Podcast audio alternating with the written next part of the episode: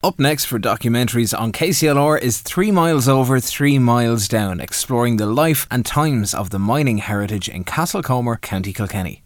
Here's producer Martin Bridgman to introduce the series. In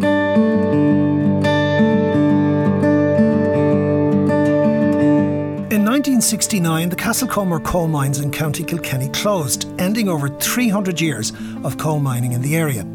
This is Martin Bridgman, and in my 5-part documentary series 3 Miles Over, 3 Miles Down, we explore the rich heritage of the mining culture and its social history.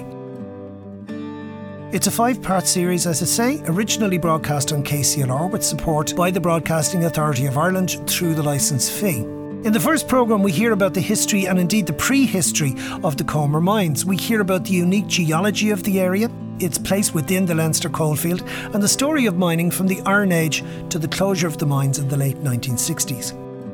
In programme 2, we hear about the lives of the miners underground and hear from some of the former miners who tell their stories of life at the coalface and indeed from some of their families. The third programme is all about the impact the mine had on the life of the Castlecomer area. We hear about the life overground, the miners' social life, and we hear from the wives and daughters of the miners. Programme 4 delves into the industrial relations in Castlecomer in the 20th century particularly. We hear about the main characters of that time, the mine owner Captain Waddesford and his adversary, union leader and later ally, Nicholas Nixie-Boran. We hear about the strikes, the miners' health struggles and the fight for compensation. In the final programme we tell the story of the closure of the mines, its impact on the town, the community fight back and then finally the establishment of the Castlecomer Discovery Park.